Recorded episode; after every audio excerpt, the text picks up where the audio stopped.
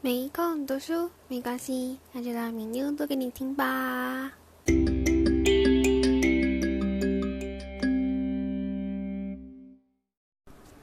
大家好，我是米妞，欢迎来到 No Time tree 频道。今天我们将继续阅读《穷人缺什么，富人有什么》这本书的第三章：穷人缺心态，富人有心态。之前我们已经提到了第五、第六点，就是投机取巧啊等等。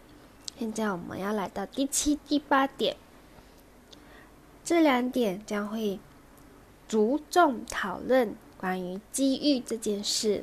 到底机遇是要抓住、要遇到，还是要自己创造呢？我们来开始阅读吧。第七点。穷人让机遇从身边溜走，富人千方万计抓住机遇。机遇什么时候都有，机遇也是等于机会，就看你能不能够抓住。富人总是很努力，总是在奋斗。开始时，他们是在追寻机会，让自身的实力累积到一定程度的时候。他们就有了机会，之后就会获得成功。很多穷人都不善于抓住机遇，也就是机会，他们让机遇从自己的身边溜走。李嘉诚用了五十年，创造了庞大的事业帝国，而一个穷人呢？难道真要虚度五十年才会后悔吗？说什么机会好是好，就是难碰到；说什么机会可遇不可求，持这种观点的人，恐怕机会十之八九都与他们无缘了。在他们说这些话的时候，机遇就已经从他们身边溜走了。很显然，这样的穷人是缺乏创造精神的。他们不仅不能创造自己的一生，一旦机会出现时，由于没有准备好。就让机遇让自己从身边白白溜走。无论能不能成就一番事业，或是否能成为富人，穷人至少都要试一下。世界上有许多的人，他们什么条件都具备，但是就是做事太慎重了。对于每一件事情，非得经过长时间的考虑。就在他们考虑的时候，机遇就从他们的眼皮底下溜走了。这跟这跟我的经历有点相似，就是我总是说，哦，我要抓住这个机会。就比如遇到的直销啊，遇到的保险行业等等，我要去抓住机会，我要努力学习。可是我都没有去开口去表达说我在做这两个行业，以至于。本来我是第一个他们碰到的人，结果后来被其他人去说明的、去分享的嗯得着了。所以时候真的是我们自己要不要开口去分享这个很美好的机遇。然后对于富人来说，所谓天赐良机，也就是上帝给予人们的祝福。能不能抓住，就看人类自己了。这里他就举了一个例子，就是日本人渡边正雄，他做过很多很多小生意，有时赚，有时亏。到了五十岁，他才看到不动产很赚钱，所以他决定改行。可是他是个门外汉呐，所以他就自己跑到一个不动产公司。见董事长要求他在那边工作，可是董事长看见他啊，已经五十岁了，还在这边做工，就不想收他。可是他居然说，就让我再来进来这间公司学习一年就行了，不拿薪水。听好哦，就不拿薪水。哇，那个董事长就很开心了，因为不必付薪水，就让他留在那边免费服务一年后，他就按照约定离开了那间公司。然后自己开了一间不动产公司，叫做大都不动产公司。然后有一天，有一个人向渡边推销土地，说那边有几百万平方的高原，价格非常便宜，只要六十多日元就能够买到一平方。那个地方其实他已经跟很多人推荐过了，可是没有人感兴趣，因为鸟不拉几，不仅没有道路，而且水电公公共设施什么都没有，所以价值等于零。可是渡边却对这个土地感到很兴趣，因为他说他靠那间很靠近他们那边的国王叫做天皇的御用地临街。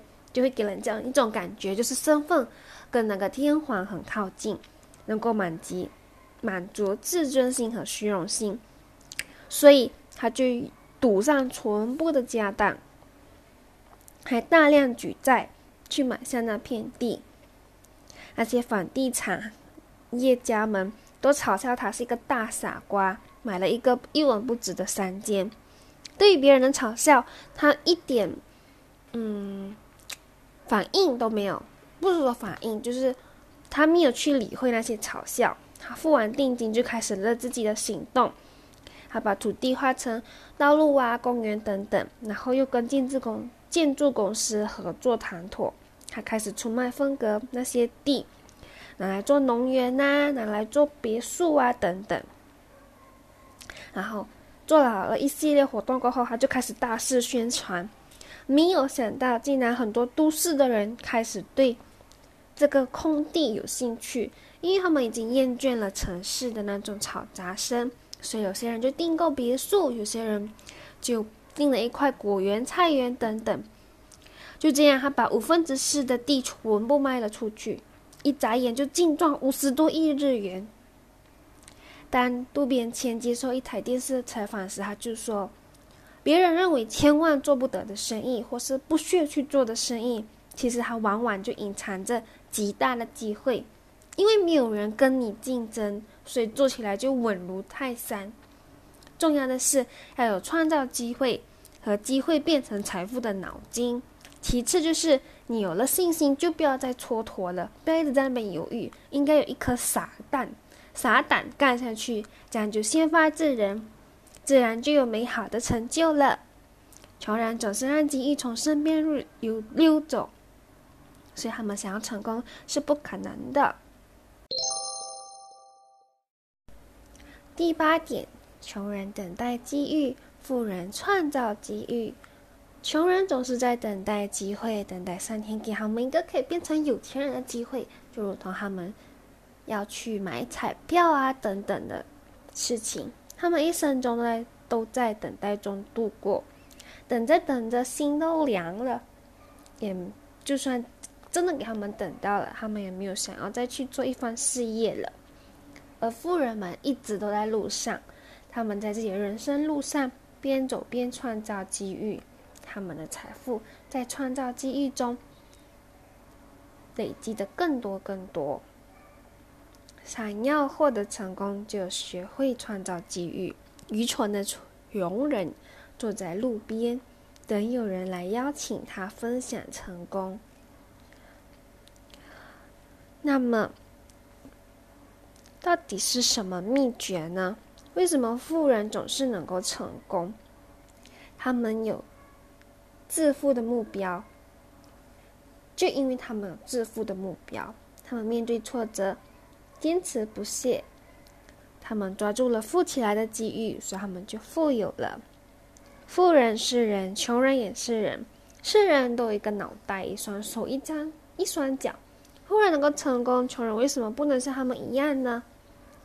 穷人也能的，只是其实失败成功比起来，也只不过是少了一点东西，而这个东西就是抓住机遇。在美国有一个房地产，他建了一栋楼，各方面条件都不错。